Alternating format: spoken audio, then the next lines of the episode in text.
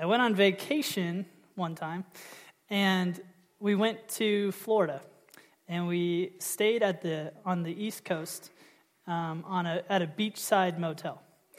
And I thought while I was there, what would be cooler than to set my alarm and get up early and watch the sun come up over the ocean, you know, unhindered by hills and trees and basically the only two things we have in Nebraska. So um, that would be really cool. And so I went, I set my alarm like three or four days in, and nobody came with me, but that's all right because I, I, walked out to the beach, and I was surprised to see uh, so many people with the same idea.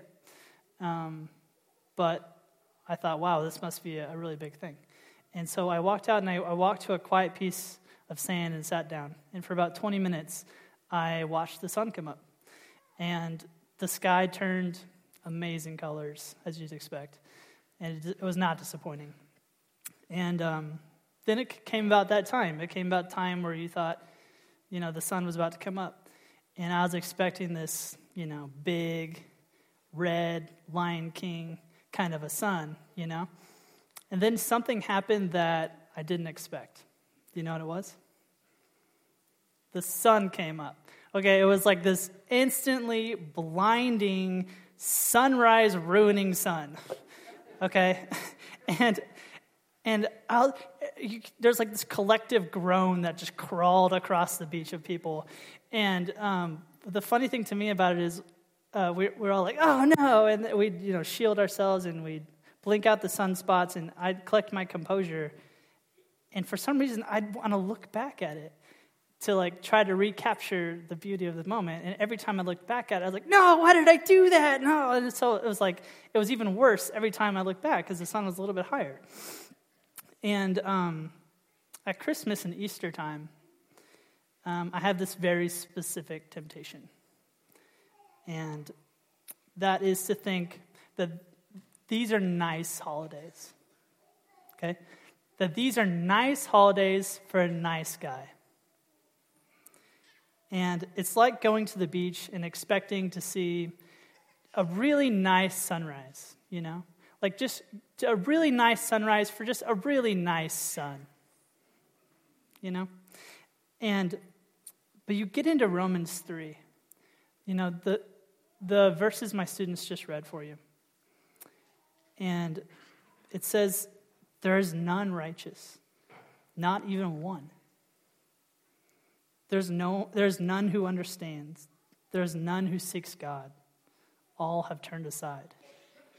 And the more you read, the more you understand the depravity of man. Together they have become useless. There is none that does good. There's not even one.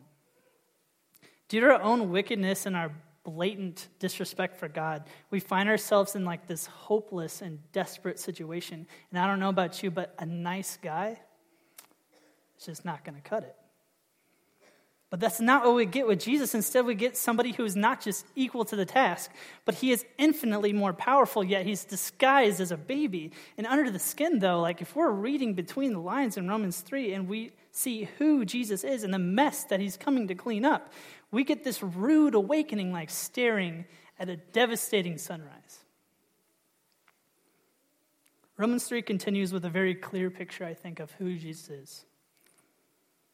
All are justified all are justified freely by his grace.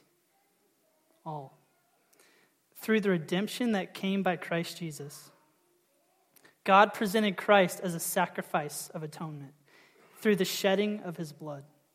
To re- be received by faith, he did this to demonstrate his own righteousness. Now I'm understanding who Jesus is. I don't know if you're like me, but I, lo- I tend to lose track of the who. We like to ask, I like to ask the question, what? You guys like that question? What's in it for me? What do I need to do? What's going on? I ask that question a lot now that I'm a dad. Uh, what's going on? Um, what simply means that you want more information. This question is very satisfying to the flesh. Okay? It helps us to stay informed, and it helps us to make decisions, all the while preserving our resources. But asking what can be a very dangerous road. Because when we ask what, we are continually seeking control. Uh, we are micro focused on performing because we perform better when we ask what. When we succeed, we just keep on racking up points in the pride column because we've asked what, we've got the information, and we did something right.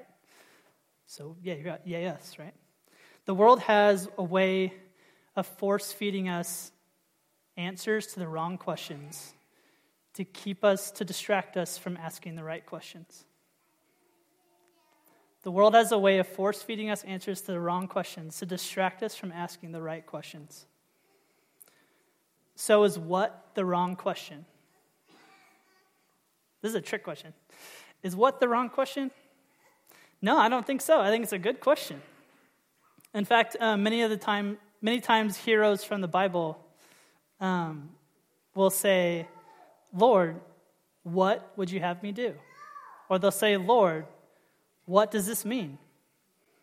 But notice, notice who they are asking. I would suggest to you that we all have a God. Whether you're a Christ follower or not, we all have a God. And that God is either Jesus or it's you.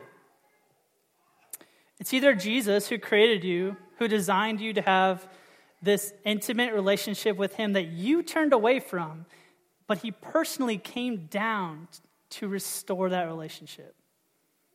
Or your God is you. You call the shots. You lust for control and status. You decide what's right and you decide what's wrong. You could argue that every decision that we make comes down to one question, and that question is who? Who is your God? Notice our Bible heroes aren't asking themselves what they think, they're asking God. With their lips, they're asking what? But with their hearts, they're assigning God as the who. What is a good question? But I would suggest to you that you will never ask what correctly if you direct it at the wrong who. Thankfully, we worship a God this evening who seeks to be known by us. The good news this evening is that the who is not elusive. Tonight, we have the opportunity to celebrate who Jesus is. For unto us a child is born, to us a son is given and the government shall be upon his shoulder, and his name shall be called Wonderful Counselor, Mighty God, Everlasting Father, the Prince of Peace. Of the increase of his government and of peace there will be no end.